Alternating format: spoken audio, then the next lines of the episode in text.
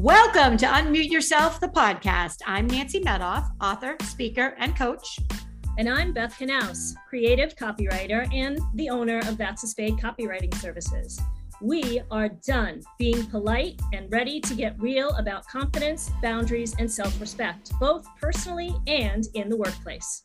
Beth and I first met when we collaborated on the best selling communication handbook for women Unmute Yourself and Speak Up to Stand Out. Now we are amplifying our message and taking it on the road with Unmute Yourself, the podcast. Warning there may be, no, who are we kidding? Will be some adult content. We have a bullshit button and we're not afraid to use it. So buckle up, buttercups, because here we go.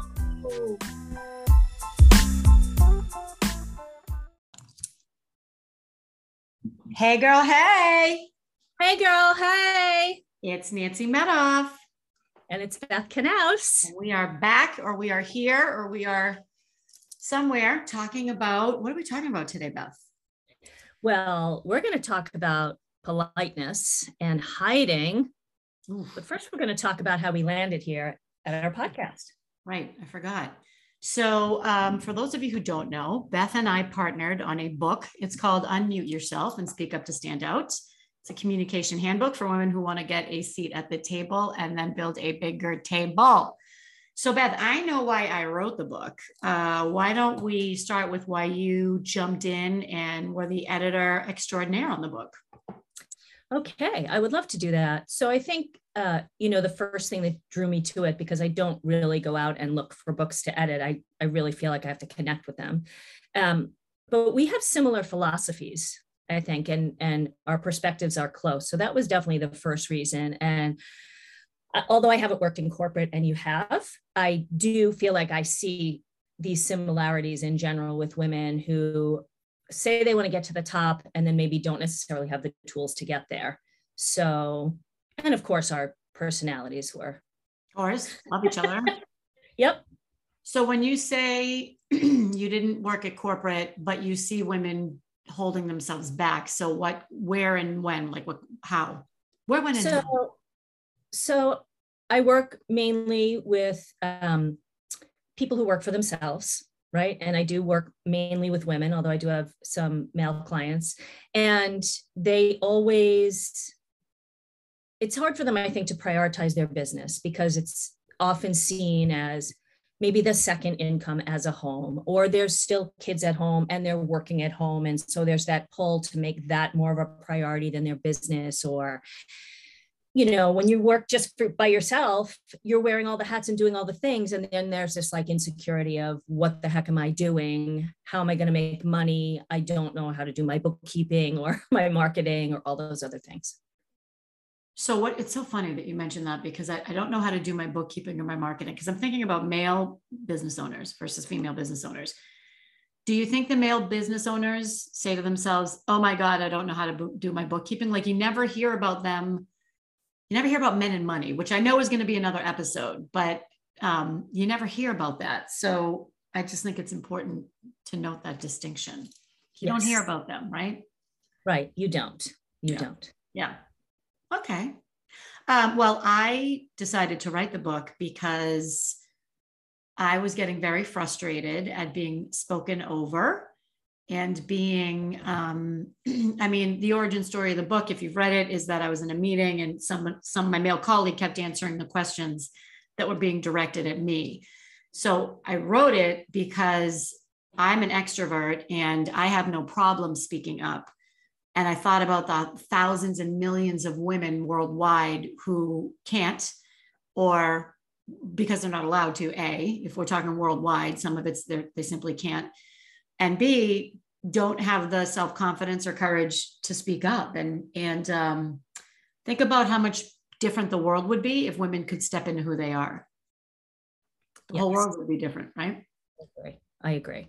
So we're going to do that one podcast at a time. Yes, absolutely. Great. So tell me, um, tell me about women being polite.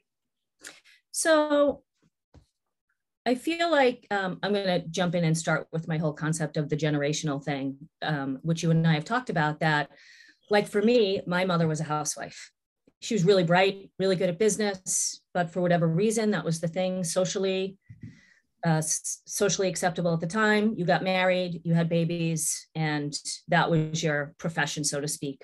And of course, my grandmother definitely was that person, and happily so. But I feel like now, as as women, we want to have careers, and we want to have jobs, and sometimes we have to. And we're so busy worrying about what other people think or what if i say something something's going to hurt someone's feelings or what if i get you know canceled the whole famous like fear of being canceled in our culture which you know unless you're a celebrity or a politician i don't know that you really have to worry about being canceled on the whole planet i think it's more like it's easier to find your people if you can be bolder in what you say but I just feel like there's this hands in the lap, let me be polite. Someone will see me over here shining, you know, my little light instead of stepping in and saying, Hey, I'm over here. I have this to bring to the table.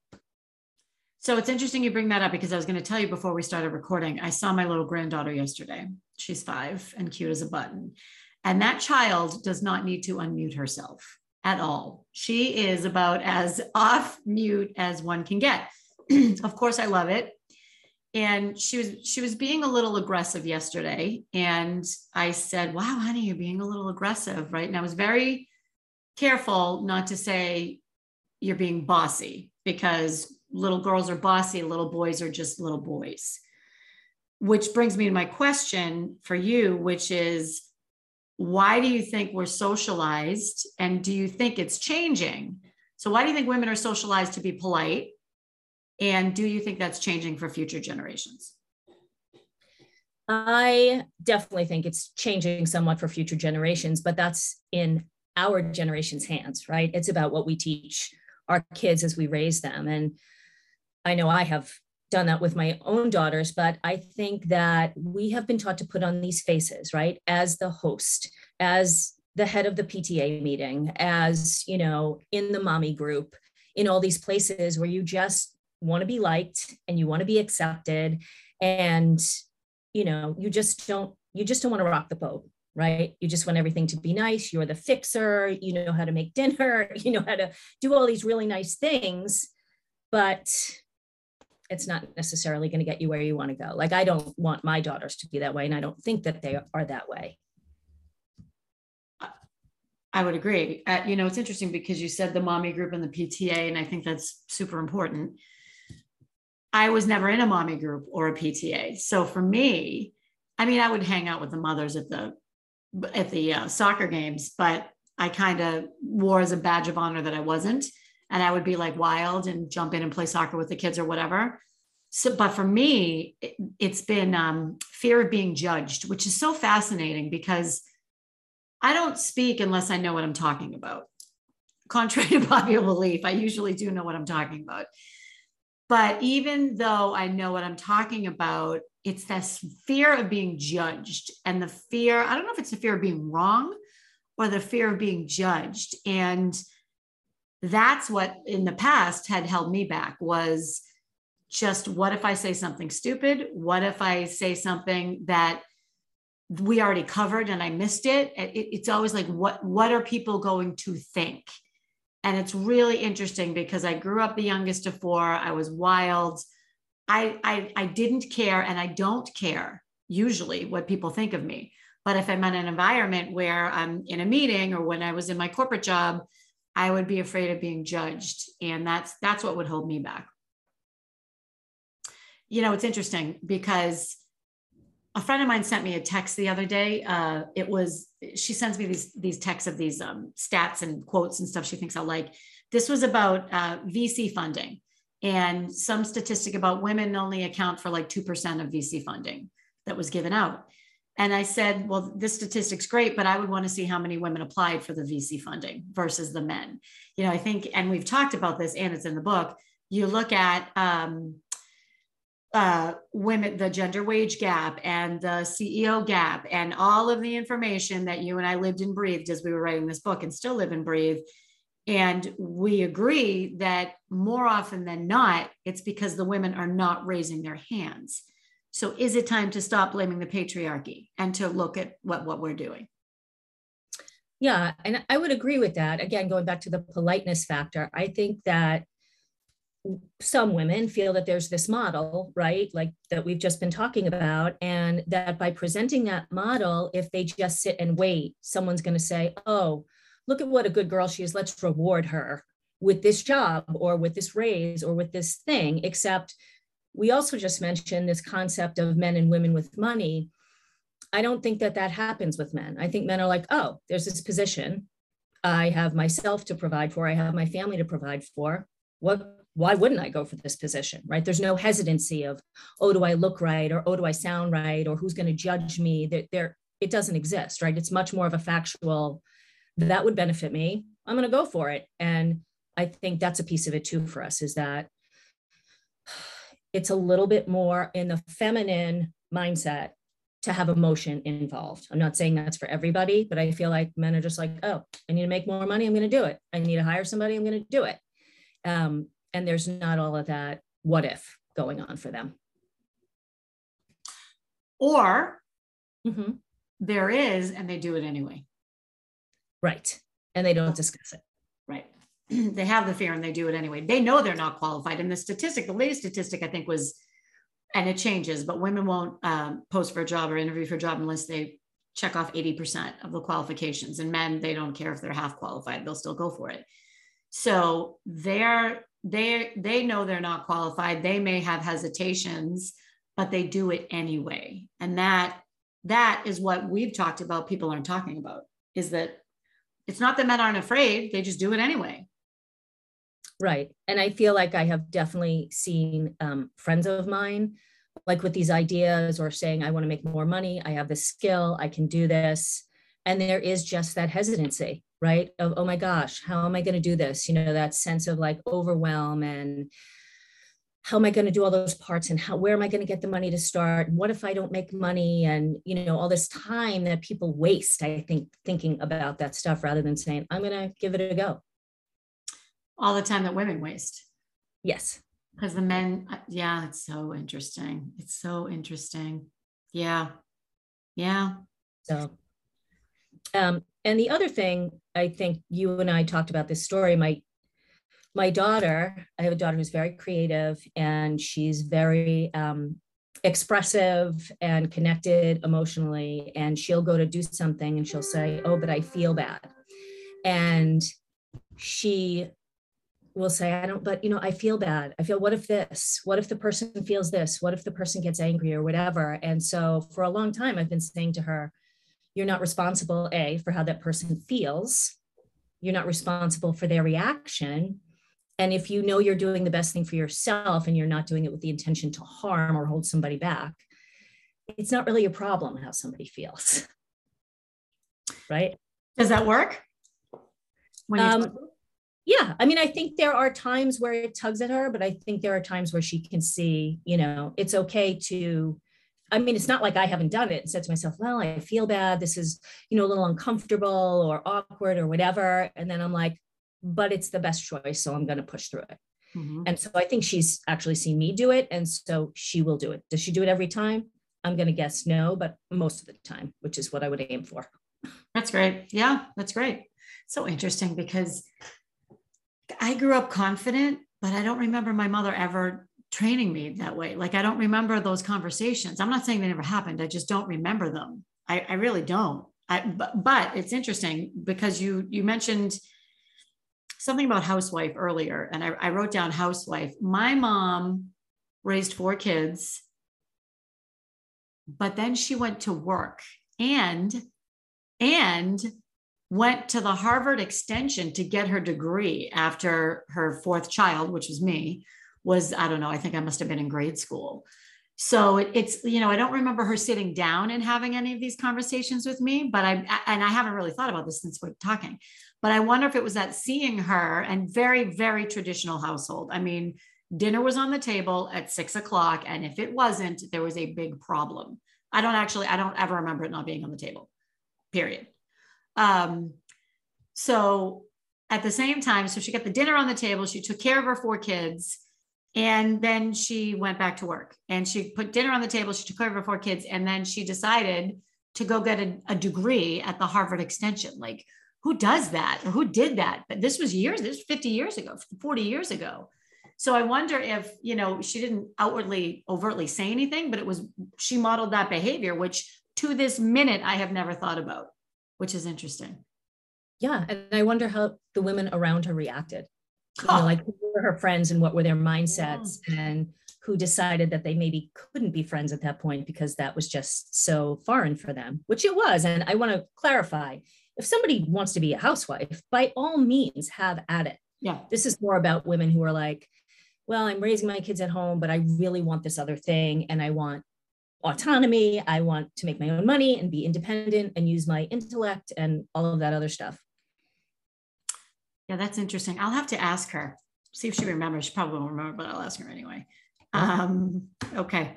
Uh, what else is on? I feel like I feel like we're doing an interview. Um, what else is top of mind for you as it relates to politeness? Because I got a story, and but it's a big one.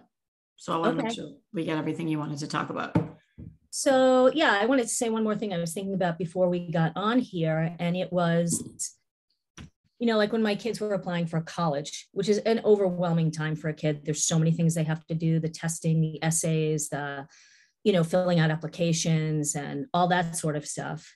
And I remember just saying to them, "We're just doing one thing at a time. You're just writing an essay right now. Don't think about what happens if you get into this school, right? Let's not worry about the money because they're either going to give us what we need or they're not. Write the essay. When you're done with the essay, we're going to send in the application. And if they ask you to come to school there, you don't have to decide yet. That's not what we're doing today. So it was like, let's just put things in motion, one little thing at a time. And it also made me think of, I can't remember who said this to me, but you know how like you get invitations to a million things? Say yes. It's easier to say yes because you can always retract, right? Like if you're having a party and you're inviting people and people say yes, we automatically know there's a certain percentage of people who say no, right? Or can't come at the last minute. But if you say no first, particularly in careers and things like that, you can't change your mind and say yes. Mm-hmm. But if you say yes, it's easier to change your mind and say no. Mm-hmm. Yeah, when, when you when when that in terms of careers, uh, I was often taught and often did say yes and figure it out later. I think that I think Sheryl Sandberg actually was famous for saying that. Say yes and then figure it out because you're not going to get the opportunity again. Right. Yeah. Yeah. Um, so the story I wanted to tell, which is somewhat controversial, which I think is actually good for one of our first podcast recordings, um, is, and I, I sent this to you in a text, and the quote was, "I took the Quaalude because I didn't want to be rude." And for everybody who's listening, Beth and I weren't sure if we were going to include this story because it is somewhat disturbing and controversial. And uh, we both felt it was really important because it's pretty significant in terms of the lengths women will go to. So I am a huge podcast junkie, and I listen to the New York Times. One of their one of their podcasts. I unfortunately I can't remember the name of it. Serial, S E R I A L. Um, I'll link it in the show notes. So this was a story about the Bill Cosby trial and the Bill Cosby situation, which is horrific on so many levels, so many levels, horrific. And I was listening to it, and I actually probably should have stopped listening to it halfway through because, like, why do I want to spend my mental energy on something as awful as that? Uh, but at the same time, I found it interesting because he got away with it as long as he did. And he wasn't prosecuted the first time, which was also interesting. But another conversation for another podcast. So I was listening to one of his victims being interviewed, and she said um, what he used to do was he used to um, incapacitate his victims with drugs. He never, he was never physically violent per se, but he they couldn't move. They literally could not move. And she said, you know, he kept offering me a Quaalude, and he kept offering me a Quaalude. This is how long ago it was. And she said, I took the Quaalude because I didn't want to be rude. And I was blown away, not judging her because it's horrible. I mean, I get she took the Quaalude because she didn't want to be rude. She was with, she was with this, with this icon and she didn't want to take it. She knew what it was going to do to her, but she did it anyway. And that really sat with me and resonated with me for a very long time because I see it now. We still see it. We see it with date rape. We see it with girls in college who keep drinking and drinking and drinking at the frat, frat parties because they don't want to be rude. And um, I think it's important to talk about to illustrate the lengths women will go through to not be rude. It's fascinating. What do you right. think about that? And so, what I'm thinking is that not being rude is what polite is, right? Right. It's not offending somebody. And so many things as you were t- uh, talking about this, you know, clearly he knew he could wear them down by continually offering the quaalude, right? That somebody wouldn't, I mean, we could get into this in so many ways. How, why are you in the room alone with him anyway? A, let's start with that. but you should be able to be in a room alone with somebody. Right. Yep. But at some point, does your inner instinct not go off? I don't know. I think this also goes back to what have you been taught? Right? What have you seen? What have you witnessed maybe in your life that you're right. like, oh, this is normal, right? Why would I? And, and maybe you don't have that reaction. But yeah, I think it's crazy. Um, and I've never been in a situation like that. I mean, have I dealt with pushy men? Yeah, I have.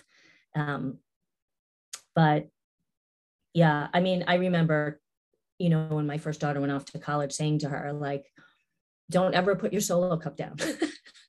right? If you go to the bathroom, take it with you. And if you put it down, get a new drink when you come out. Mm-hmm. Just, you know, if you have to buy another drink, let me know. I'll, I'll cover it for you just don't you know you you, you have to yeah. think about what you're doing think about your who you're with what's surrounding you and what choices are you making to protect yourself which again the fact you have to think about protecting yourself but yeah i think that's nuts in a in a nutshell it's a good point you said he knew he would wear them down because as you're talking i'm you know i heard probably 15 testimonials and they all said not one of them not one of them agreed to it the first time not one some of them he lied and said, you know, whatever, it's cold medicine. But some of them he's like, no, this will help you relax. This will help you relax. This will help you relax. Yeah. Crazy. Um, yeah. Kind of a kind of a downer to end on, don't you think? Let's talk about That's something. Right. Let's talk about something uh, positive. Well, let's talk about how we can stop being polite, or let's talk about how we can step in. Let's yes. talk about how we can step in. So you talked about how you tell your daughter, how you teach your daughter um, one of the tactics I used to use is when I was in a room and I wanted to raise my hand and say something in a meeting. Um, you know, I, I would I would remember a time that I had done it before, and almost every single time after the meeting, somebody would say, "I'm so glad you asked that question," or "I'm so glad you said that," because I was thinking the same thing. So I think it was it, as a technique, it was calling on a time I did it before when it worked, and um, you know, just bringing that feeling up to help overcome that hesitation. Right, right. Um, and I have some notes here. You know, we were talking about people self select themselves out of a situation by saying, oh, I don't have enough skills for this job, or I don't know anything about this, or oh, that person will be better. You know, it's also possible to do the opposite and check all the good boxes, right? And say, what would I bring to this situation? you know what are my skills what is my unique background and ability um, and make that kind of list rather than a negative list and you know it's something you can look at right something you can put on paper and you can look at and remind yourself yes i'm feeling a little you know uncertain about these other things but i'm i'm feeling good about these things and so i'm going to go forward i think it's making those little shifts right and and building on that to build that confidence a little bit at a time. It really is a little bit at a time. You're not going to wake up and be like superwoman confident. It it's takes a little bit at a time. One little micro step. Right. Yeah. Okay. Right. So we said that we would end every podcast with a resource, um, call to action. So a resource and a call to action. So for the call to action, I think we just kind of covered that. It was when you feel yourself hesitating, call on one of these tactics, either the Beth ta- tactic or the Nancy tactic to help boost your confidence a little bit and just do it. I mean, at a certain point, you just have to do it, throw caution to the wind and just do it. Right. Even if it's something really small to get started. Exactly. Like talking right. to a stranger. Right. Yeah. Um, and of course, a wonderful resource is the Unmute Yourself book. Yes. Um, stand out, which you know, has a lot of tips on conversation and confidence and how to handle these situations where maybe you don't 100% trust how it's going to go for you. Um, it's just full of so many things that you could go in and read again and again. And there's online resources too that go with the book, right? There is, yes. I'll, we'll also put those in the show notes too. Th- those are free. You just go to the website and drop them down. All right. What else? What are we going to do? A bye girl bye? Sure. Why not? Okay. Bye girl bye. Bye girl bye. On the next episode, we'll talk about why we do this, right? Absolutely. Okay. Bye. Bye. That's a wrap on another episode of Unmute Yourself, the podcast. We hope you found value in today's podcast. We hope you were able to take a little time for yourself and perhaps think about how you're showing up. And thank you for all of the great feedback we've been receiving. We'd love to hear more from you about what you think, the tactics you're using every day to speak up, and anything else you'd like to hear about on future episodes of Unmute Yourself, the podcast. You can contact us through our websites. Nancy can be found at nancymedoff.com and Beth can be found at that'saspade.com. Or you can email us at unmute yourself, the podcast, all one word, at gmail.com. We will see you next week. And until then, keep speaking up.